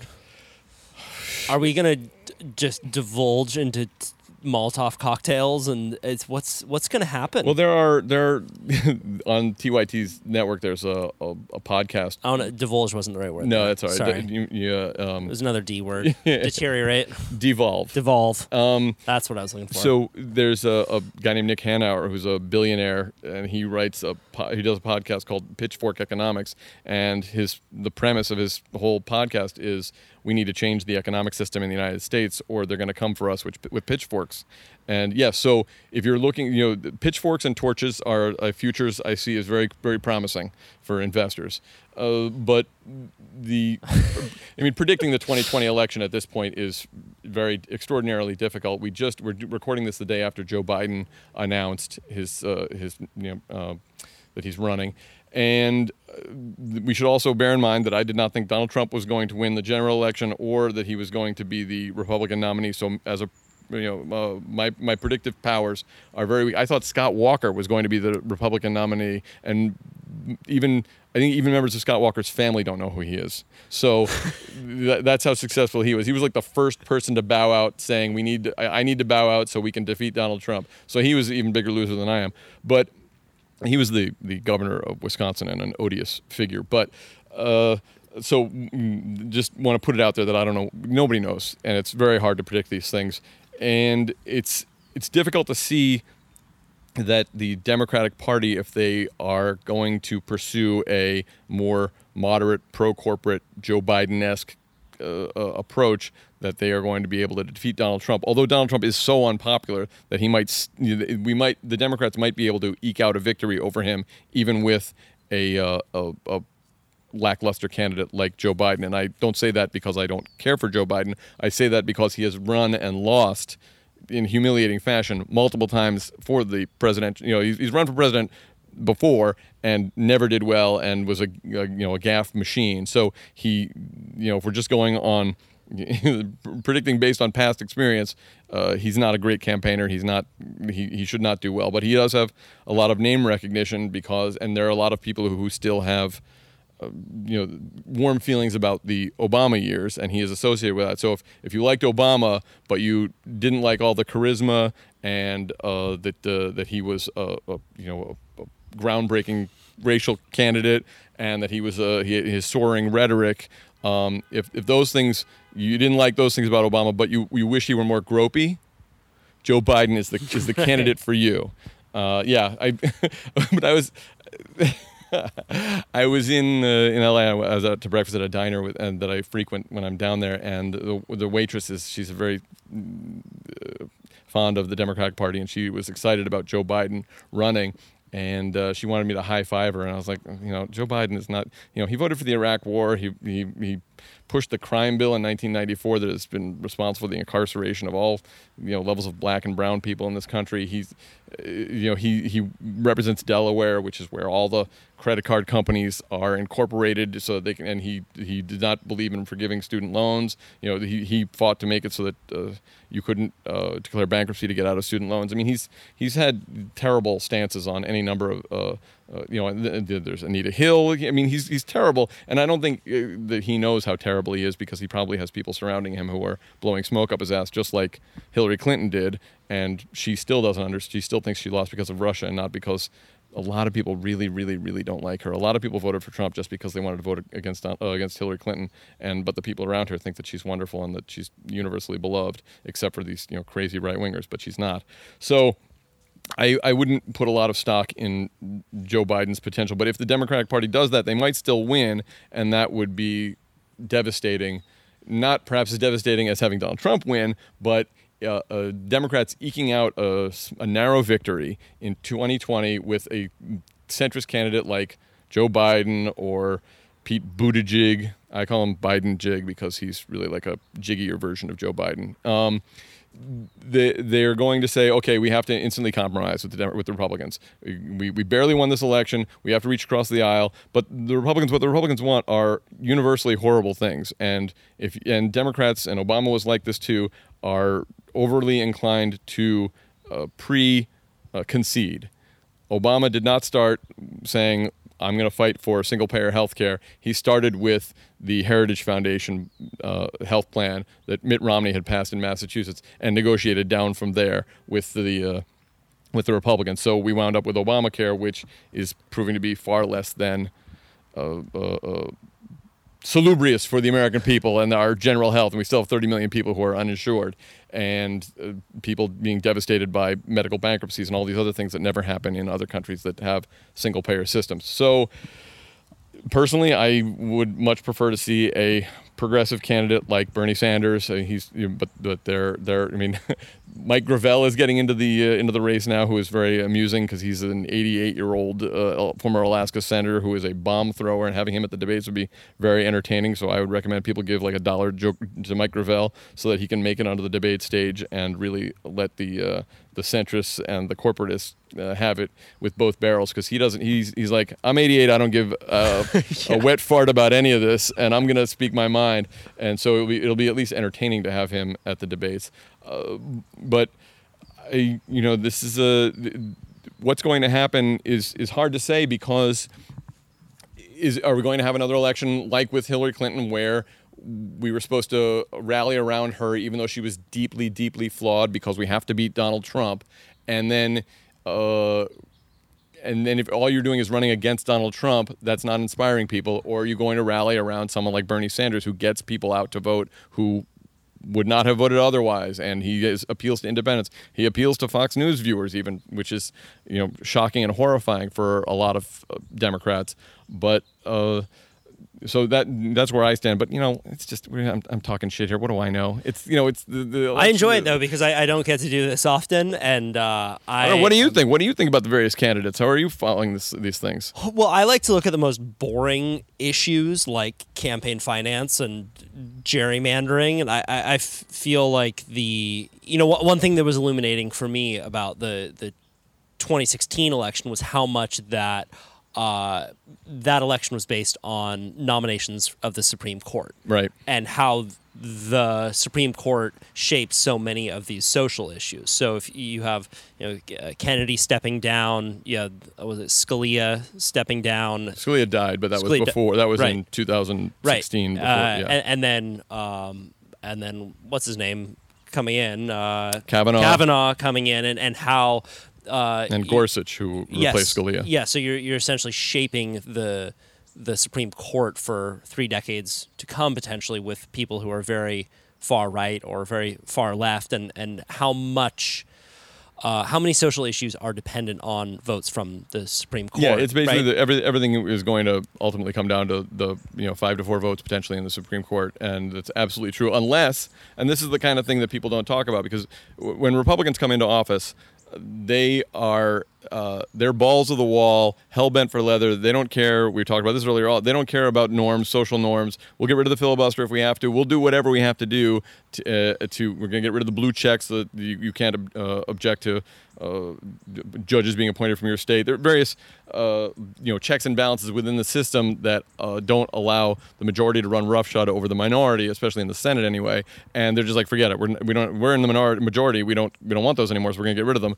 And Democrats uh, aren't like that. If Democrats were and, and the problem is really because the Democrats and the Republicans they actually do agree on a lot of things, and because they have a lot of the same donors, as you talk about the problem with money in politics, and they what the Democrats should be saying is, look, if we get elected, we're going to we're going to stack the Supreme Court, we're going to nominate four or five more judges, justices to the Supreme Court, which is perfectly legal. It's hard to get done because you have to get it through uh, Congress, but uh, Franklin Roosevelt was going to do it, and you know he he wound up being unsuccessful. But just the threat of doing that made his opponents fall in line, and they had to concede. But Democrats don't do that because uh, the the sad reality is a lot of Democrats don't actually want to achieve massive, you know, the kind of social change that we need in this country, and they are really happy with the status quo. Nancy Pelosi, as the Speaker of the House, she calls herself a progressive, but she has made it clear that she is not even going to allow Medicare for all to be. Uh, you know, it's just pro forma that they're even going to have it uh, a d- debate on it now. Uh, she's not she's not a progressive. She's not genuinely interested in the kind of social change that we need to. I mean, these these are not. we have five to ten years for climate change before it's catastrophic, and so we we don't have time for uh, uh, for uh, playing patty cake with the Republicans, and so if if you're not, I mean, Joe Biden, Hillary Clinton wasn't. She was Hillary Clinton was a big supporter of fracking. There there was no one. There was no anti-fracking candidate to vote for in the 2016 election. There was no candidate to vote for in 2016 who wanted to get money out of politics. The, uh, of the two, Donald Trump had said more about it than Hillary Clinton had. And of course, he was full of shit, but he, he at least was talking about it. He at least admitted that up on stage, these guys all don't get, wanted money from me. And, and I gave it to them because I wanted them to do my do favors for me. And so people saw that and said, well, at least Donald Trump is talking about it. And I mean, money in politics is, uh, uh, as I'm interested to know your take on this because it's one of these systemic problems that is under current the current system we're operating under, it's insoluble because you have your elected officials who gained office under the current system. You're asking them to change the system that made them successful voluntarily. So they they collect all the money from the donors. They do the donors' bidding. The donors help them get reelected, and the cycle continues, and nothing happens. No change happens. So how do you how do you think is the best way to make that happen? Well, I did just finish the podcast series Another Way, which is Lawrence Lessig's series. It's a I think a ten part series on how we could get money out of politics, and he has. Uh, one of his solutions would be to get a new speaker for the House that makes uh, campaign finance a priority. Uh, and then he has this uh, very eloquent way of saying how that would shift the system from the inside. And I can't repeat it because I'm not articulate enough to do that. But I do recommend that everyone check out Another Way by Lawrence Lessig. I think that, um, you know, I'm someone who uh, almost gets so overwhelmed by this conversation. I just want to run into a cave and hide. I, and I think that a lot of people probably feel that same way, where it's just so overwhelming uh, and feels so big and and impossible to change that it's paralyzing. So I personally try and make smaller s- circles uh, around getting more engaged in local politics, and I think uh, even talking about money in politics in local elections is is really important. And uh, I so I would say that my my main strategy is just to learn more about what's happening in my city and in my state. Um, and I, so here, here's a question for you: Do you think that our system would work better if there were more states' rights, or do you think that people would be more involved? Uh, you know, because if we we all have different opinions on stuff, like all right, you're you're into. Uh, you know pro-choice or whatever and uh, uh, so you're going to move to California. Okay you're against it. You can move to the state where the, where they're against it. Like do you do you think that that would because we have so many people in the United States now would be we be able to get more done if there was less power on the national stage and more in within states? Uh no but it's you know it's a complicated question obviously Right. but the what you would have is you would have stratification and pla- places like Mississippi would become uh, you know obviously they, they would outlaw abortion and you you would have greater differentiation among the states. But the point the, the larger question about if you're just going to talk about the abortion issue is that that is as it currently stands a constitutionally guaranteed right. And so you have to have the federal government to enforce that. And the federal government is the last uh, uh, uh, the the bulwark against the imposition of uh, majority rule running roughshod over the rights of the minority.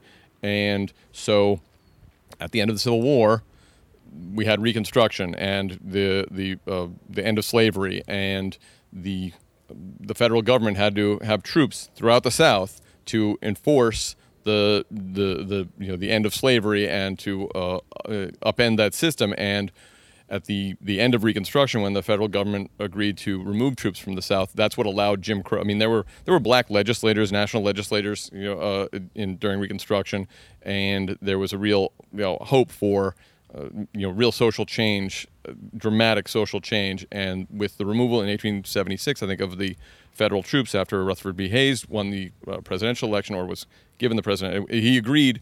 Uh, uh, I, my history is a little sketchy, but he was running against Samuel Tilden, and there was a dispute. It was a very close election, and uh, Hayes said, "You give me the presidency, and I will remove federal troops from the South." And so that was the the tacit agreement. The federal troops were removed, and that allowed Jim Crow to be established in the South. And so, and much like then in the civil rights era, when uh, you uh, black people were you know were integrating the schools. It, it, was federal. It had to be you know John Kennedy had to send in federal troops, and so without that uh, that last uh, stopgap to uh, keep individual states from uh, running roughshod over our individual rights. The, you know, states' rights is not going to be a, a, a that's that's a way of of uh, hurting minorities and uh, Im- imposing majority rule, and n- then of people's rights being uh, you know stepped on. So why? What's the? Uh, uh, so you believe that if states had more rights, they would not be more representative of individual rights. They would not respect. They would not individual respect rights individual rights the as much as much as uh, uh, national politics. Why? Well, they're, or- or they're required to because we have Because a, of the a- Constitution? Constitution, we have a, a republic instead of a, a you know it's not. A, you'll, you'll hear people say, "Well, we don't have a democracy; it's a republic." And what a constitutional republic means is not just majority rule. There are certain rights we hold, we find inal- inalienable rights, and those, as things times change, we change what we believe to be inalienable rights, and so. You know, the the, uh, the founders did not think that gay marriage was an inalienable right, but now that's in the now it's it's a constitutionally guaranteed because the Supreme Court has said so that you have a guaranteed right to uh, to marry whoever you want. And if uh, you weaken the federal government, there are a lot of states that are going to say no, not not here in Kentucky, not here in Alabama or whatever. And uh, so that's that's why you need the the federal guarantee. I don't know, who's who's. I mean, you. you- But is that representative of the people in those states? Do more people in in those states believe that gay marriage should not be allowed? And uh, I'm just playing devil's advocate. Should it not be allowed if more people believe that? Right. so that's you know the, the that's a fundamental question. That that's why we have uh, the, the difference between uh, just what the majority of people believe in and what we as a nation believe are fundamental rights that are inalienable. They're not. You can't vote on that. Right. You don't get to vote to say that you know black people can't live in certain areas. You don't get to vote to say that uh, gay people can't can't get married. These are things that we say. There's no voting on this because everybody has to be granted these rights, and if you try to stop them, we are going to force you. And a lot of, I mean, look, that's what slavery was. You know, states' rights. Right. Uh, we, we believe in states' rights. States' rights to do what? To keep slaves. It, it was, you know, it was not this. this the belief wasn't in this this vague notion of states' rights and why states should be superior to the federal government. It was because they wanted to keep slaves. So, the and and the because we as a society, as a nation, have decided that slavery was wrong. No, you can't. I mean, we obviously we fought a civil war over it, but to a more current example would be gay marriage, and or even recently, uh, uh, people having you know gay sex was against the law, and it was decided by the Supreme Court that you can't you can't arrest somebody for having sex with somebody that you don't want them to have sex with, and that was not the case 30, 40, 50 years ago. Um, so, but if you if you're going to grant more power to the states, then they're going to they're going to reimpose those, and, and it, it codifies uh, racism. They say, well, we're going to have racist laws, and the federal government says, no, you can't. And if you remove the federal government from the equation, then they're going to back back to having. I mean, that's what's happened with. I mean, the federal government isn't always a great guarantee because we had the the, the Voting Rights Act, and it required that any changes to voting rights that were made by certain states that were part of the uh, Confederacy had to be approved by the federal government and uh, then uh, Justice Roberts and the Supreme Court struck that down and said we don't need that anymore. We're we're perfectly everyone's they're going to be fair. They're not going to do that anymore. And the next thing that happened is you have voter ID laws. And in the past, if North Carolina had tried to pass a voter ID law, uh, then the federal government would have said no, that's discriminatory. You can't do that. But uh, the Roberts Court, you know, uh, uh, removed that requirement, and so they were allowed to do it. So that's I mean that's what you get with states' rights of uh, they the majority Im- imposing their will on the minority in areas that we consider to be or ha- uh, as a nation, we have traditionally considered or have come to believe are inalienable rights. Right, right. Uh, great explanation. Um, and I, and I also didn't mean to sidestep your uh, question around uh, campaign finance. I just Listen, as I said, I, def- I defer to Lawrence Lessig. If I can talk that. about the Rutherford B. Hayes administration, you know, I just I, I can't I can't stop talking about it. Right. right. I'm a Hayes head. So, do you have thoughts on campaign finance uh, specifically around states? Because we, we talk about campaign finance more on the national level. Do you think that it would be more effective to shine the spotlight more on, on the financing of elections within states? Uh, I don't know. As- Uh, I mean, I know that the or or, or even just more uh, more manageable to for people to feel like they can have uh, y- that it wouldn't just be a kind of a, a, pebble into a, an ocean. Well, there are those who believe that the problem isn't necessarily money in politics, but that it's hidden and it's dark money, and we don't know who's funding whom. And uh, Richard Ojeda is a candidate for Congress in West Virginia, who is this sort of firebrand, this guy, very entertaining guy, and he unfortunately lost to a, a standard Republican, uh, but he he you know gained like 30 points on his the, the previous or whatever Donald Trump had done, and uh, but he he was he suggested that. Uh, uh, uh, politicians, much like police, should wear body cameras for when they meet with lobbyists. All right. And I think he's joking, but the the idea that, that sunlight, you know, that exposing who is paying for whom, that will do wonders to affect the system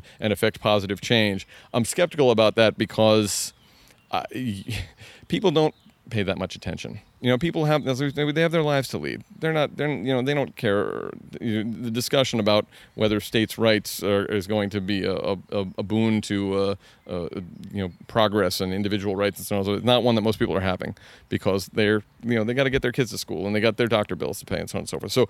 Um, I don't. I don't. I feel like, and plus, we are just, im- you know, there's a fire hose of information coming at us at all times nowadays, and that sort of information. We also there's a there's an attack on journalism. Journalism is is dying. No, I mean, it's it's really in, facing serious struggles in this country, and we are dependent on journalism to keep us informed. It's the only profession that is mentioned by name in the Constitution for a reason, and but it's under attack and it's not profitable. T- it tends not to be profitable. So which is why on you know if you if you run msnbc it's much you know msnbc when was the last time they broke a story? No they have talking heads talking about oh joe biden's running and let's talk about that for 45 minutes. That's much cheaper than funding an investigation into something like newspapers traditionally do. That's expensive and it's it's hard for them to one solution now we're having is that we have billionaires buy our newspapers. There's a billionaire owns the New York Times, billionaire owns the uh, the Washington Post, a billionaire owns the Los Angeles Times, billionaire owns the Chicago Tribune.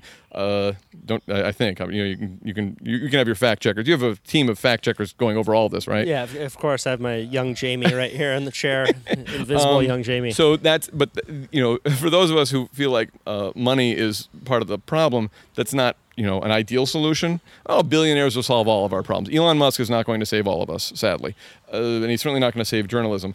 But so even if you have a means of exposing these people and say the laws say they have to be public about all of this, that that's going to affect the public judgments about who they elect and who they vote for is hard uh, you know hard to imagine that's really going to going to be enough it's it, you have to make it illegal public financing make it illegal for uh, you know people to give private donations to campaigns uh, or at least for corporations and. I mean you can you can you know there are various ways you can parse it but the the current system of unlimited corporate contributions uh, whether it's just you know statewide level or nas- national uh, is inherently not just flawed but it I mean it's not flawed because it is a good system. It's a perfect system for the people who benefit from it. I mean a lot of you know Bernie Sanders says we have a broken system. We don't have a broken system we have a we, i mean our healthcare system is not broken if the purpose of it is for as many different people along the the, the, the daisy chain of uh, providing care to extract as much money from us as possible.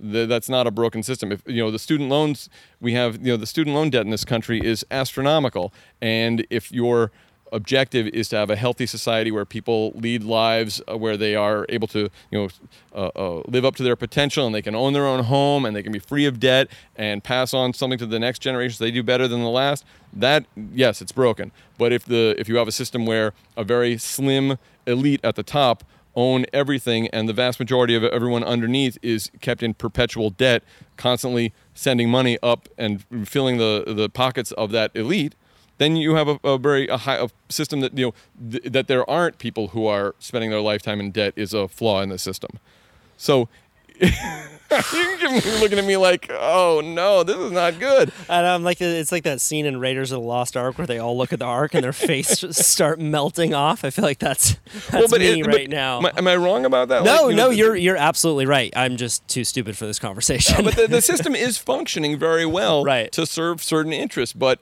if if you're a person who is drowning in medical debt, or you are working a minimum wage job, or if uh, you have are burdened with you know hundred thousand dollars in student loan debt, you are not one of the people who is uh, the the system is serving. You're one of the functionaries who is serving the system. right. Whew. Do you still get to write a lot of comedy for Young Turks?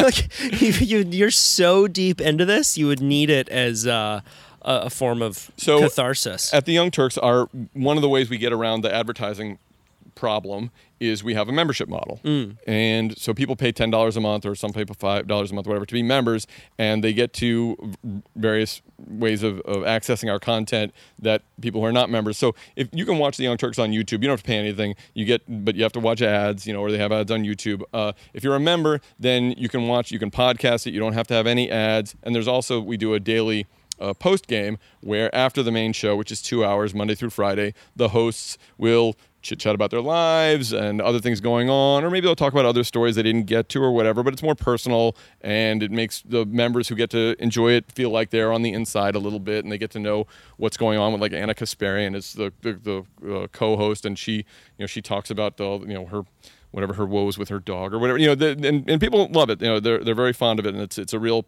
great perk. But on fridays at the end of the day the hosts and the crew and everybody they just want to go home. They don't want to shoot another hour uh, from five to six. So and this is one of the great things about working at the young turks is i just started grabbing colleagues of mine and a camera and going and recording something like out on the roof even we wouldn't even use a studio and just talked for like 15 20 minutes or whatever and then we would post that we would record that earlier in the week and post that as the post game on friday and that has become a regular thing. It's an hour now and uh, i shoot it with two of my colleagues who have been at the young turks for a long time who used to be more involved in the on camera but now they're, they're behind the scenes and so the people who've been around for a long time know them and know me and so but one of the things that I, one of my criticisms of the Young Turks is that we do very little international news, which is a criticism of the, you know, American media in general. We know very little about what's going on in the rest of the world, and uh, so you know maybe if there's a bombing in Sri Lanka, we'll cover that, or if you know Vladimir Putin does something noteworthy. But generally speaking, very little. And so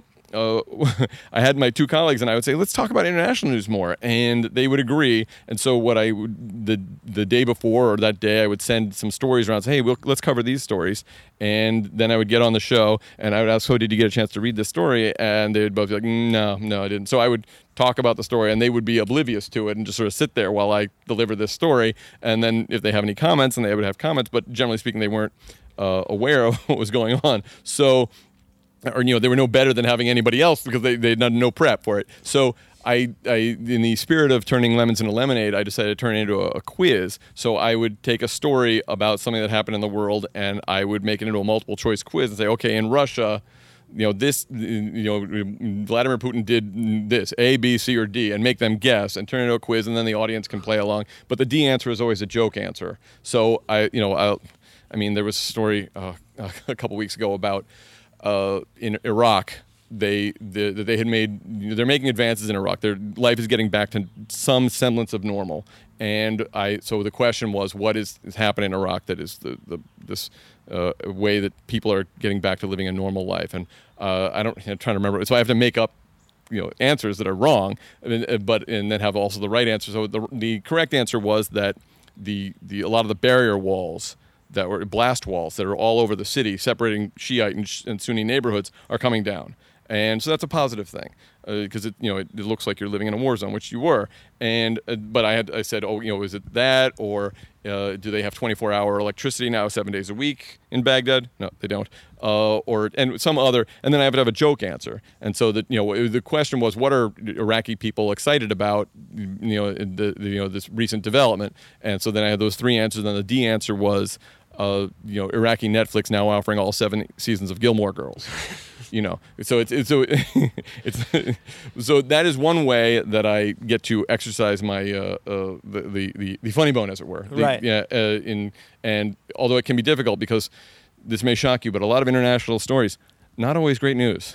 Not always thing, you know, like what, what what's the joke answer about Sri Lanka? There's no, the- you know, so um, it can be uh, often can be a, a challenge. But I, that's one way that I do it, and I recommend everybody listening to become members of TYT so they can watch the Friday post game with me and Steve O and Dave Koller. Uh, we uh, we uh, refer to ourselves as the Devil's Triangle because it's just a drinking game. Right. You remember? The, you, know, you, know, you know what that is? You No, know what is the Dev- Devil's Triangle? Devil's Triangle was from Brett Kavanaugh when he uh, he they found his uh, his calendars from his high school days, uh, the, the various things that he was going to do, and he would talk, you know, going to have uh, brewskis with Squi, you know, like his buddies, and it's terrible juvenile stuff. But one of the things said Devil's Triangle, and that was a, a reference to a, a three a sexual three way, and he, in defending himself, said it's a drinking game. It's just a drinking game. No one has ever heard of Devil's Triangle being a drinking game, but that was his argument uh, to defend himself against the suggestion that his calendar showed that he was engaging in three ways, which might suggest that he was not on the up and up about his, uh, you know, his defense uh, of the allegations from, from uh, his former, you know, the student. Or Why would those two have anything to do with each yeah, other? whatever. So so anyway, the, we, we, there's three of us, so we call Come ourselves. on, dude. You're you're wearing a Sex at Dawn T-shirt right now. You're going to talk down about three ways. I am not. I do not. No, no, that I'm talking about the, the general perception. You know, when he's in front of the Senate uh, Judiciary Committee meeting, that's a, their their attitudes about three ways are going to be a little different, and you know the the scolds in the media. but should that even be a part of the conversation? I no, mean- it's preposterous. There, I mean, there's much much worse about Brett Kavanaugh Right. than that, but it's much more titillating, and it you know it. it no, we can get into that's a whole different. Sure. I mean, the, the whole Supreme Court nominee nominating process, and that they have these hearings and they ask them questions. It's all farce. It's all artifice. It's this. this we're all acting out our roles when everybody knows how they're going to vote already ahead of time, and we go through this this rigmarole, uh, you know, which is just because it satisfies you know the media gets to, hmm. to cover it and cheaply and then everybody you know the, the senators get to pontificate. Hmm. I, I feel like a lot of what our our all politics is just theater anyway. You know, they already know. What, you know, it used to be, you know, you make an impassioned speech. You know, Jimmy Stewart in uh, uh, um, Mr. Smith Goes to Washington, and you you make an impassioned speech about the people of your hometown and how this is going to affect them. And other senators are like, "That's really moving. I'm going to change my vote." That's you know, that that doesn't happen. These the the donors decide where the vote, you know, who's going to vote for what, and that it's long before anybody's making any speeches.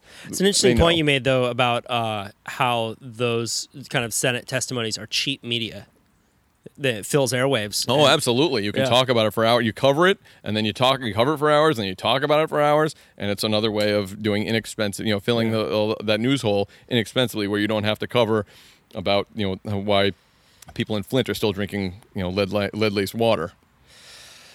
Damn, Malcolm. You just gave me the red pill on this, uh, I didn't this mean. know, podcast. I, I thought it was going to be light. I was we to. I was going to talk about how I love the motherfucker awards and how Chris Ryan, you know, has positive effect on my life, like you had on your life. Yes. You know, and, and reading Sex at Dawn was so helpful to me, and I appreciate it. And how, and like you know, talking about when you were on with Chris, and you were you know, you're talking about how you were you're finding your purpose in life, and everybody's you know, looking for their purpose in life. And I was going to tell you that my purpose in life was to explain to other people that there's no such thing as having a purpose in life. Right. I had all sorts of stuff I wanted to talk about, and then but you want blah blah blah politics, money and politics. Ah, yawn. it's fun for me to do it because I don't get to talk with people who are uh, I- you know, in- I- as in the know as you are. I know, and I. I wish I could share with you my five top bow hunting skills, but I, I have, I have, you know, tips for bow hunting or or uh, or uh, spear fishing or you know. Uh, is there any hunting you do from like hanging from a helicopter? Uh, Like I, I'm just like I'm just imagining most of the people that you know are leading much much more exciting lives than mine. Like Uh, the, the fact that we're sitting out on my back porch on a Friday afternoon, my back patio in the sun, that's pretty exciting for Yeah. me. That's that's a real that's the a real sun departure. could come around the corner and I might get burnt. That's extreme. just just just outside. I'm outside. It's, Yeah. You know, it's nice. I live in the suburbs. I don't. I I my. I do very little big wave surfing. Actually, you know, I, I, I thought about how you know you're a professional big wave surfer, which is you know as far as something you that's on a business card, that's pretty fucking amazing. and I was thinking, but you know what? I might have a niche as a small wave surfer. You know, Yeah. I'm going to be a professional tiny wave surfer. There's a great uh, coffee mug that uh, uh, that says uh, "I ride small waves." Yeah. It's one of my favorites. Uh, man, well, this is so much fun, man. We've we've been going for an hour and a half, Wow. and uh, I uh, feel th- thoroughly overwhelmed by the politics in our country. Uh, but I'm happy that I understand it a little bit more, and I am uh, grateful that you bring a uh, a bit of humor to it as well. I think that that's just so important as life is short and. As the great Chris Ryan says, you're going to die one day. or Carsey Blanton, Carsey says Blanton, that- yeah. yes, uh, which I think is important perspective to keep, uh, no matter how fucked things. I find it reassuring. Oh yeah, I mean, like, oh, thank Absolutely. God. It- you know, people talk about how long or, you know, how short life is. And I'm just like, I think it's taking forever. I mean, Jesus Christ. when's this going to be over? like, uh, nobody ever says that when they're stuck in traffic. You know, you know, when it's like, oh, it all goes by so fast. Now, when and they're they're stuck in traffic and they've got three kids and one's got a diaper that's exploding and there there's there's no way out. Nobody's like, oh, it's all going by so fast. right. When did you all grow up so much? No. Uh, but I appreciate talking to you too. I enjoyed, we met for the first time. I haven't seen you. I saw you at the Motherfucker Awards. Apparently, you don't always wear a tuxedo. But I got to be honest, you look like you were poured into that thing. Thanks. thank Very, very, very nice. Yeah, Chris told me afterwards. He's like, you know, it kind of annoyed me how good I look in a tuxedo. Yeah, me too. Because I asked you, I was going, and I emailed you to say what's the proper attire, and you sent a photo of you at the tuxedo shop in your, you know, three piece. Uh, and I'm just like, well, I guess I won't go. Yeah. if that's the standard, forget it. Uh, we're all playing characters. It's That's fun to dress up from time to time. Malcolm, where can people find you? Uh, The Twitter. I'd appreciate the- if they don't. Oh, yeah. Well, I mean, in addition to the Young Turks, I do have a, a Twitter page. My my humor column was called Culture Schlock. So it was, uh, you know, a take on culture shock, uh, but I got that. I got that one. There you go. Well, I'm, I'm, I'm not very quick, but not I, I was able to. it's not for you. It's for the audience. So, um, and I'm yeah, my my Twitter is Culture Schlock, uh, culture with S H L O C K. If people have any interest in you know more of this, but in twi- tweet form, then they're gonna get that. I, I think I might have actually. Actually, don't go look back over my Twitter because I think a, a couple of my comedic reposts were just me repeating tweets that I'd sent in the past couple days, especially anything about Joe Biden. But uh, uh, if they want to follow me, I'm happy to have them. But you know, they don't have to. There, there's you know, there's there's not a whole lot to be gained. Yeah. There's, you know, I, mean, I, I promise nothing. As I, as I told my wife in our in our wedding vows, I make no promises. Oh man, well, let's let's finish there. Thank you very much. Thank Uh, you, Kyle. Uh, You know, good luck with next year's uh, Motherfucker Awards. I'm looking forward to helping out any way I can, and looking forward to attending. And it's going to be another great show. Yeah, I, I already feel a pit of anxiety growing in my stomach, and we're I think eight eight months away. so uh, That's who- how I felt the day my mother, my wife told me that, uh, that she was pregnant. Yeah, that is a silly joke would have turned into I'm, an all I, en- I'm very all impressed.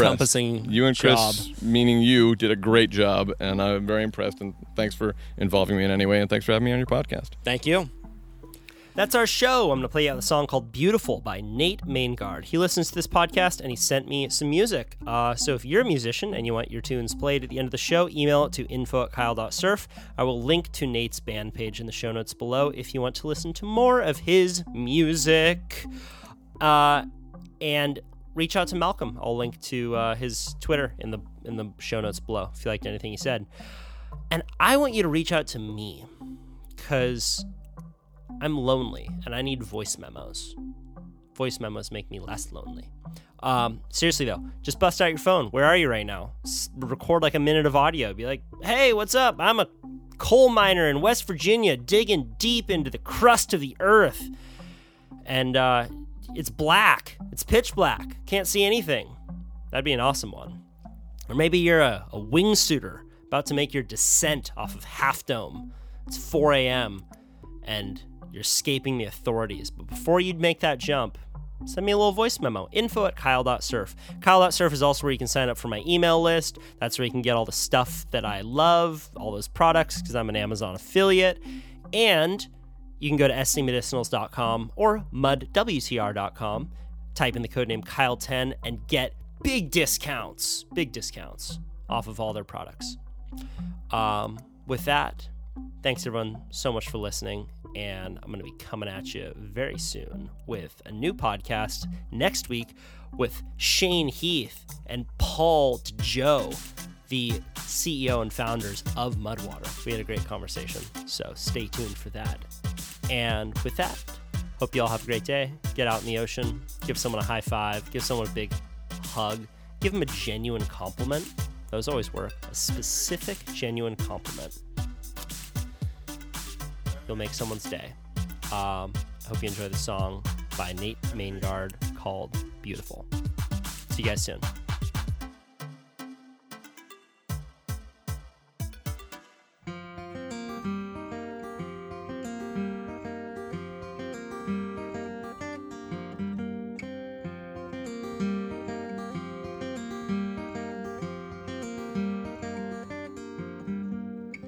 Walked through woods and through sunlight. The river chuckled at our whispered words, and fruit fell sticky from my fingers. I lost my last chance not to fall in love with you. What an entropic thing, awakened from a nightmare, and you are beside me. It's beautiful,